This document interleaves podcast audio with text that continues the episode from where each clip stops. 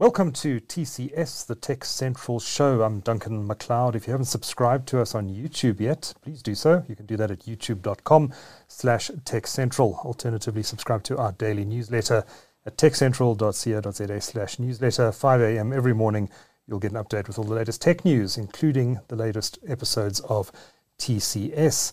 Now, we don't often get to talk logistics uh, much on uh, TechCentral, but they are an integral component of everything that's happening in the booming e-commerce space. And to talk about what's involved in logistics behind e-commerce, I'm very pleased now to welcome Lars Veul, who is the co-founder and CEO of Pargo, into the TechCentral studio.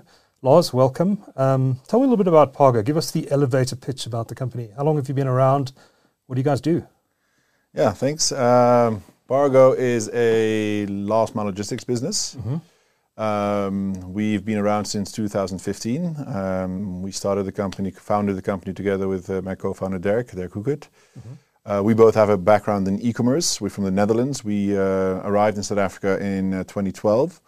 Back then, still working for a big e-commerce company, sent sent to Cape Town to to help grow this business. Very much attracted by the huge potential of e-commerce growth that we saw on the continent.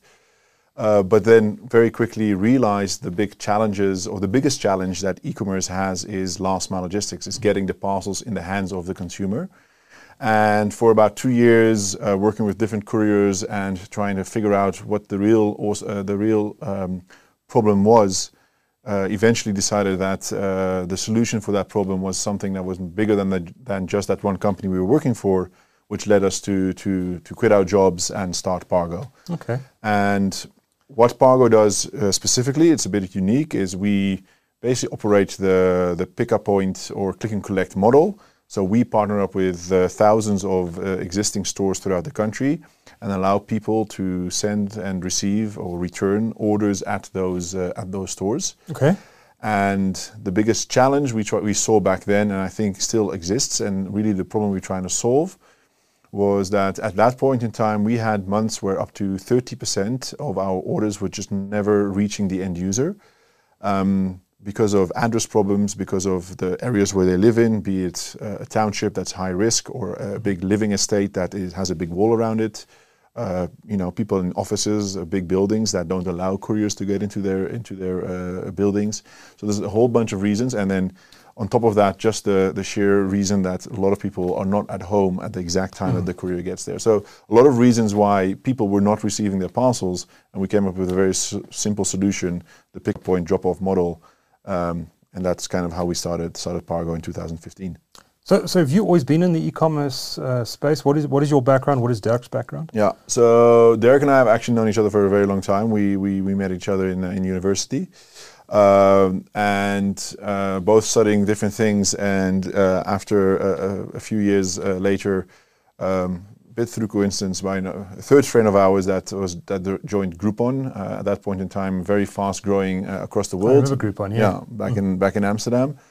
Uh, so we joined Groupon in in 2010. Um, and that was really the start of the e-commerce uh, story. Did that for a few years in, in, in the Netherlands, uh, huge growth uh, there at Groupon, right. and then their growth was also that they were expanding aggressively into many markets across the mm. world, including South Africa, and that was when, uh, which was actually started by two South Africans here and then sold to Groupon, uh, the company, and then we were asked to come to to to to basically do a project for two years. The plan was that we would move back to the Netherlands, but ten years later, here we still yeah. are. Yeah. Is Groupon still around? Uh, they are still around in a few countries around the world, but it's it's it's not what it it's, once was. It's no, it's not what it, it's. I mean, it's it's it's a great story of huge success in the early days, but then also huge failure after yeah. that. So like very quick growth and very quick decline in in a very short period of time. Yeah. Yeah, must be. A, I'm sure there are a couple of books been written about that. Exactly. Yeah. Um, a lot of learnings. A lot yeah, of yeah for sure. learnings. Yeah. For sure. For sure. So you've been going since about uh, 2015. Uh, have you been through various funding rounds? Uh, do you have venture capitalists backing you? Yeah. How, how, did you raise cash? Yeah, we raised we yeah we've raised some money. We we raised a uh, uh, kind of a first uh, seed round in uh, 2017, beginning mm-hmm. of 2017, and raised a kind of follow up round on that about about a year ago. Um, biggest names that that, uh, that people in South Africa probably know is Allan Gray. Uh, their venture fund is one oh, of yes. our backers. Uh, and then uh, Endeavor, it's, which is a, an entrepreneurial group, which we're also part of as entrepreneurs, and then also have a bit of backing from them. And a, um, uh, a Cape Townian-based uh, uh, investment fu- fund called uh, SAD, S-A-A-D, that, that back us. Right. Okay. And the, are these been Series A rounds? Yeah, so it's been a seed, and now I'd say like a pre-Series A, Series A, uh, what we've just uh, we've just closed. And will you go through further rounds over the coming years? Probably. I mean, Mm-hmm. we we are we are building the business quite uh, quite aggressively right now. Right. Also, for the first time, looking at uh, at expansion outside of South Africa.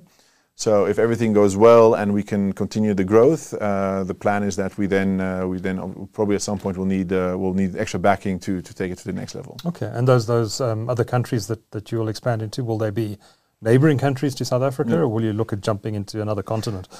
No, we want to. So yeah, um, our mission is to create access in Africa. That's big on our walls in the office. And what we see as the huge opportunity here is e-commerce growth in Africa. Yeah. But the problems that I was ear- talking about earlier, we think that that's even bigger in the rest of Africa. Many African countries, we see, just like South Africa, we see this big growth happening in the e-commerce space. Mm.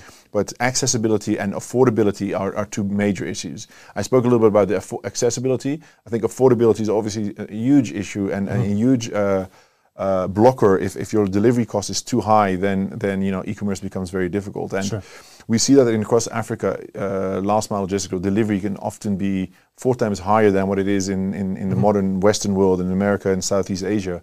Um, and our model, not just because of the convenience that I explained before of collecting whenever it, it suits you best, but also that we are able to consolidate. We are able to send 100 parcels to 10 points instead of to 10, 200 different addresses.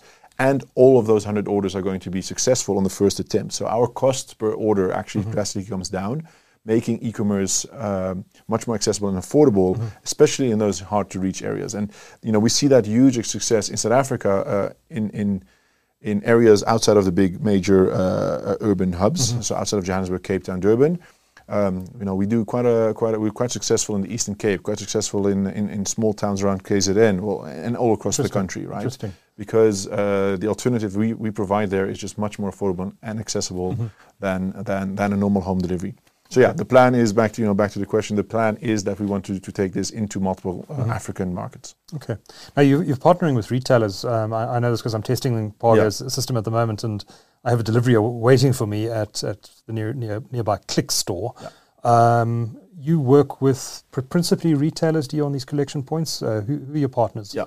So it's all types of retailers, all types of stores. I mean, the big names would be uh, we have all the Clicks stores on board. We have uh, the Caltex uh, service stations, uh, quite a few Shell, Shell service stations, uh, but also uh, Mr. Price is a partner, uh, uh, t- the Foschini Group, um, supermarket chains like Spar. Uh, Woolies coming on board right now, so it- it's it's it's a big uh, it's a big group of, of multiple big retail groups. But then besides that, we also have many hundreds of mom and pop stores, spaza shops, uh, independent uh, entrepreneurs, un- independent retailers that use their stores also as these pickup points. At the moment, we have about just under four thousand across the country uh, in South Africa, uh, and still growing. And really, with a pickup point in every suburb, town, postal code Right. in, in South Africa. So, I mean, it has to be really tiny if we don't have something there. Sure.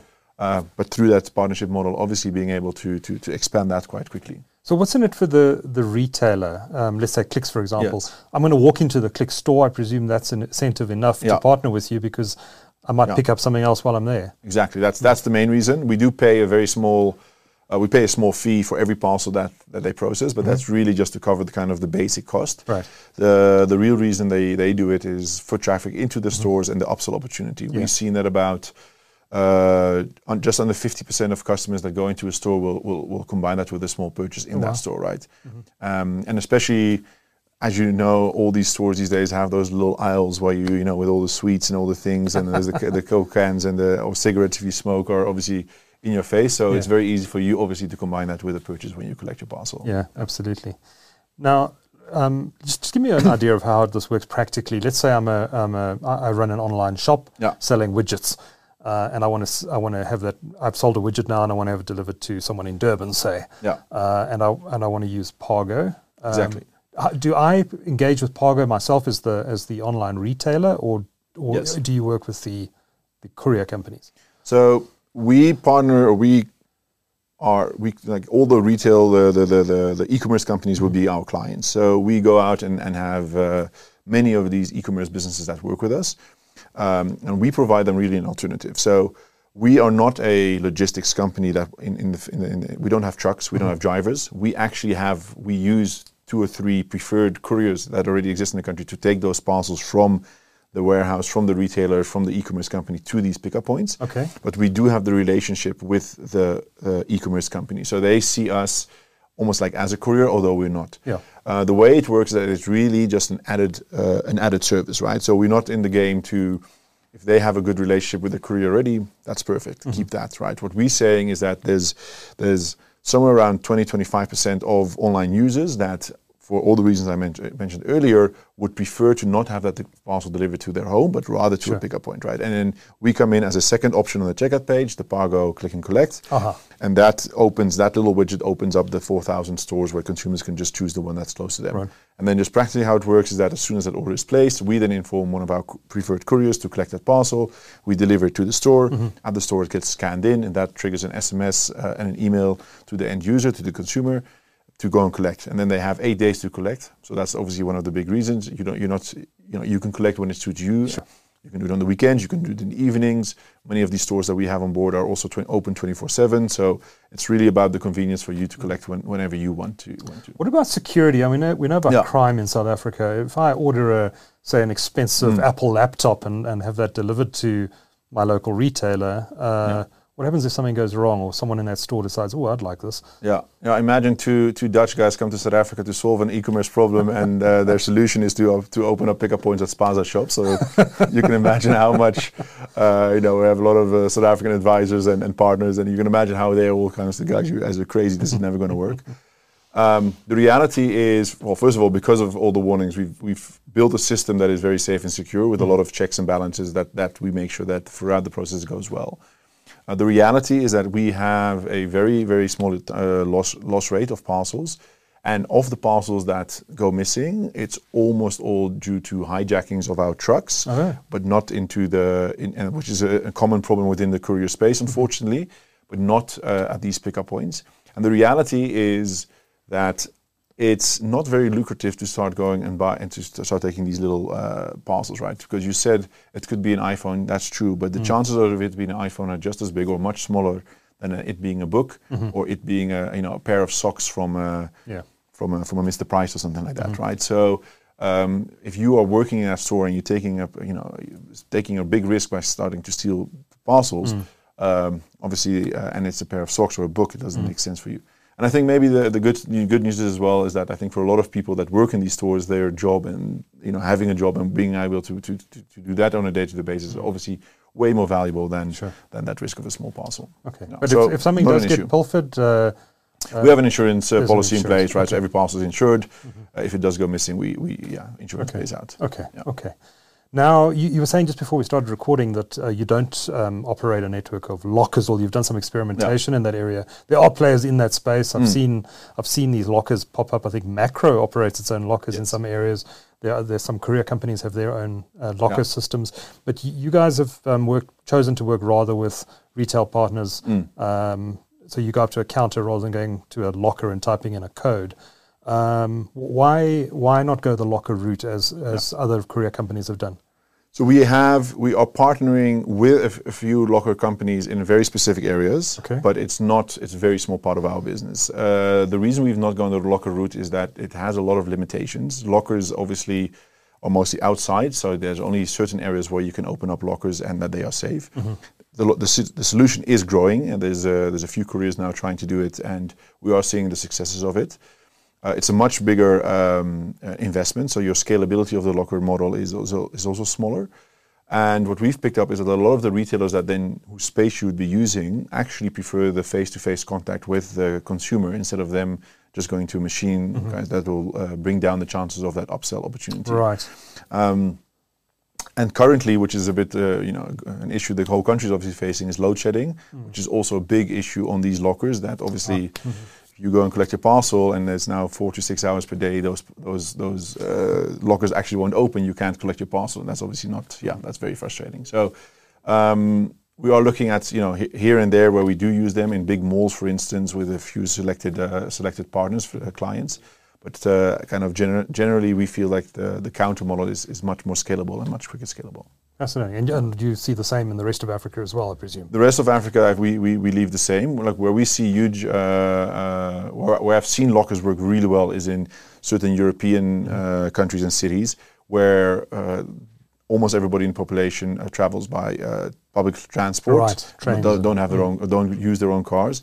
Where you have train stations and, and, and, bus stations where you just have these full of lockers and they're safe there, and then yeah. then it works really well. Yeah. We don't really have that situation as much in South Africa. Understood. Understood. So.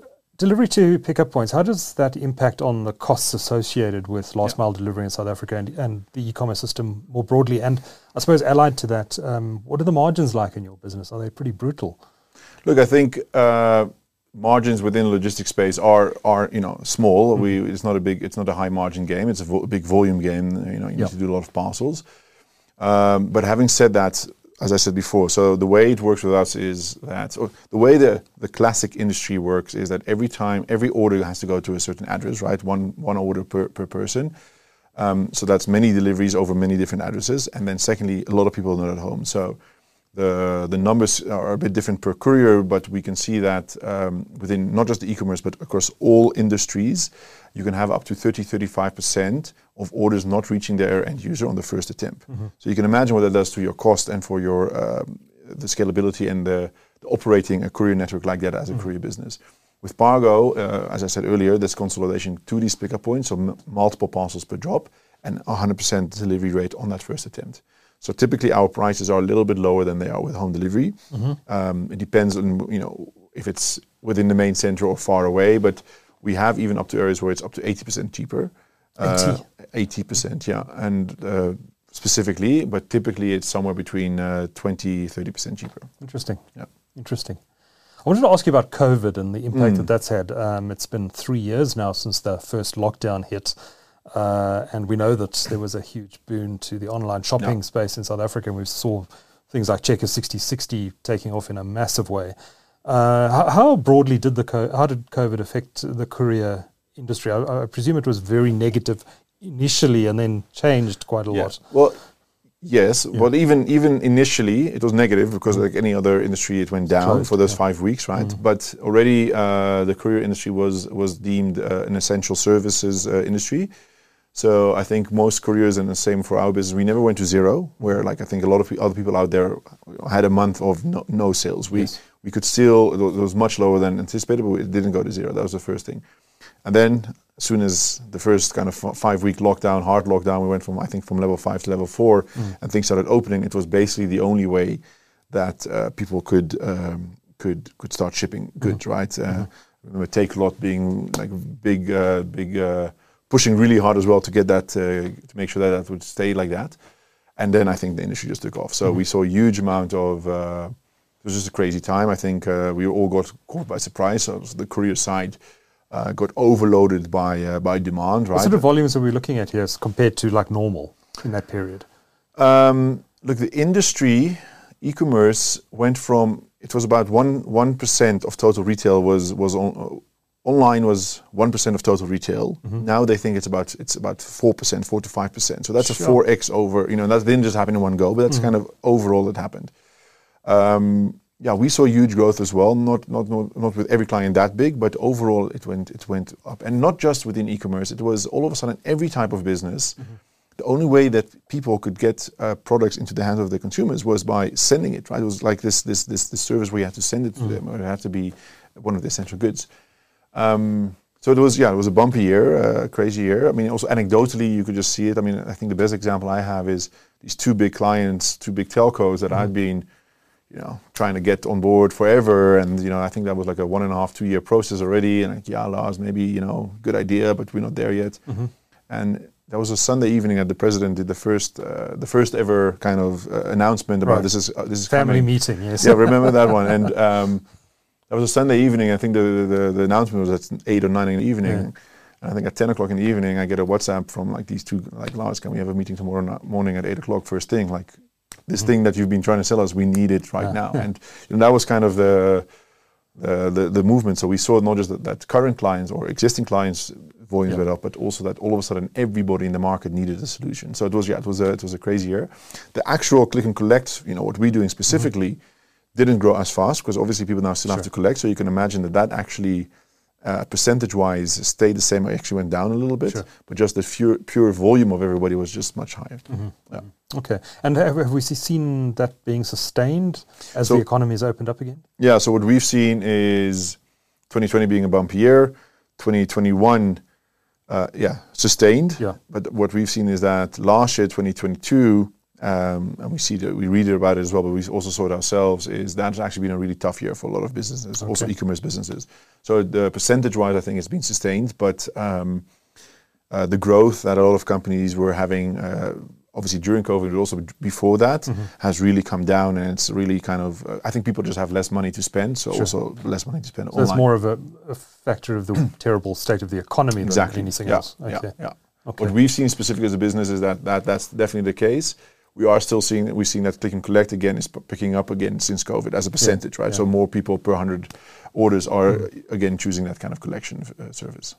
I want to ask you about uh, the South African Post Office. Yeah. Um, it's, uh, I mean, there's been a lot of controversy around the Post Office, and, and, and you know, they're trying to enforce their monopoly over small items Yeah. that weigh less, I think, than a kilogram. Yeah. Um, but the post office seems to be perennially, perennially broken. Yeah. Uh, do you see any opportunity or likelihood that the post office could become a meaningful player in logistics and the e-commerce space in South Africa, Yeah. or is it a lost cause in your view?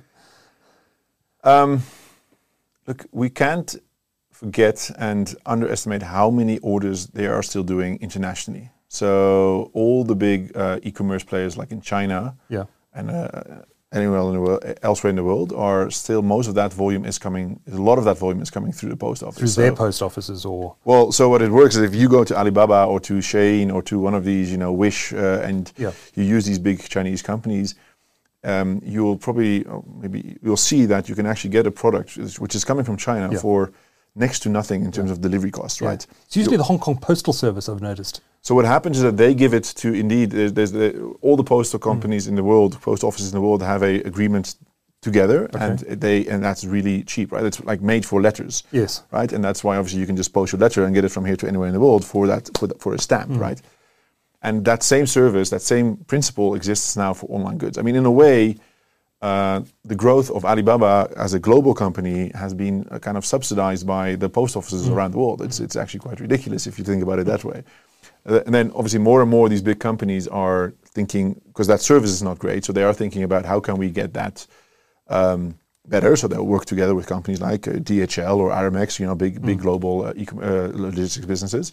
And you pay obviously, uh, uh, you know, you pay 20, 20 25 dollars to just get it through them. But then you know that you'll probably get it within a week, and it will be it's more certainty. So we're seeing there that we're seeing the post office still playing a big role. If you look at it domestically, obviously, I think there's uh, I, I have not heard or uh, come across any e-commerce business as long as I've had this, you know, as long as we've run this them. company that uses the post office.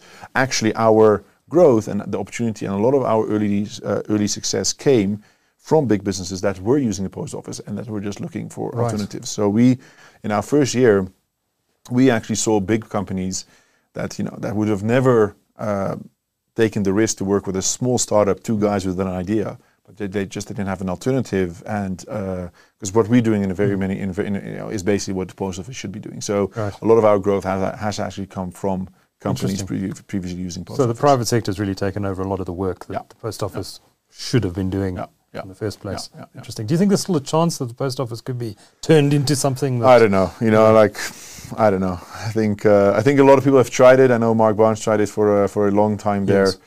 Uh, I don't know him personally, but he seems Sure. like a very uh, very capable man, and you know, I think he he left them eventually, also saying like it's it's it's not it's yeah. I think there's Okay. bigger problems within the country, not just the post office, that are that are preventing that uh, that to happen at Right. the moment. Yeah. Okay. Before I let you go, Lars, tell me a little bit about Pargo's future. Where are you guys Yeah. going? I know you've spoken about um, expanding into other markets, but um, maybe bigger picture. Where, where do you see Pargo Yeah. positioning itself in the market, and um, do you see uh, maybe um, complementary areas that you might want to expand into? Yeah.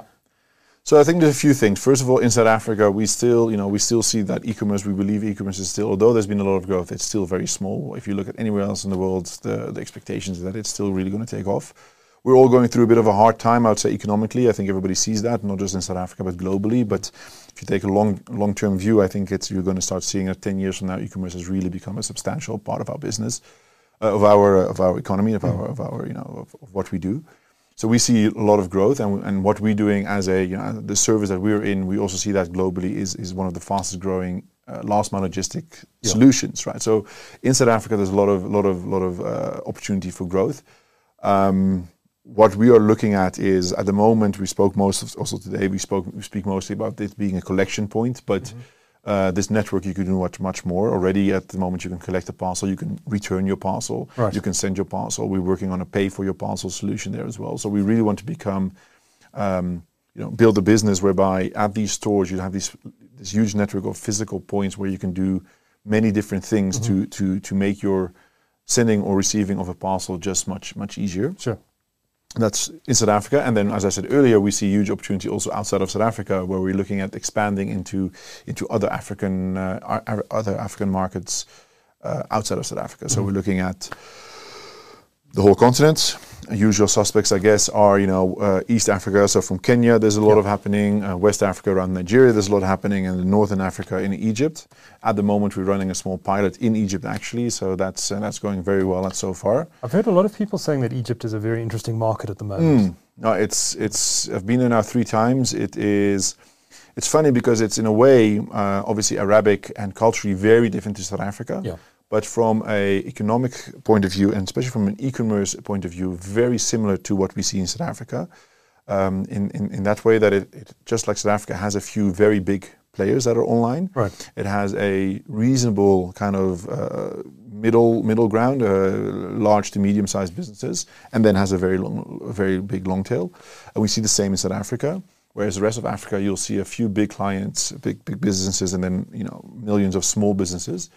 Um, and then also like just the the digitization of the country. Uh, uh, the president really pushing there for for a lot of uh, you know, new digital products. There's a lot of fintechs, a lot of South African fintechs. Actually, in our office, we are our two offices in, in Egypt. Literally out next to us is Yoco, which is like you know down the road from from Cape Town from our office as Oh, well. aye, okay. Yeah. Yeah, funnily enough, I was chatting to Stephen van Coller from EOH, who, which owns IO, Yeah. and, and he was punting Egypt in a big way. yeah. So it's it's it's yeah. I think there's a, there's a lot of happening there, and we we yeah, we just started. It's very early days, but um, some some early signs that it's a very interesting market for us.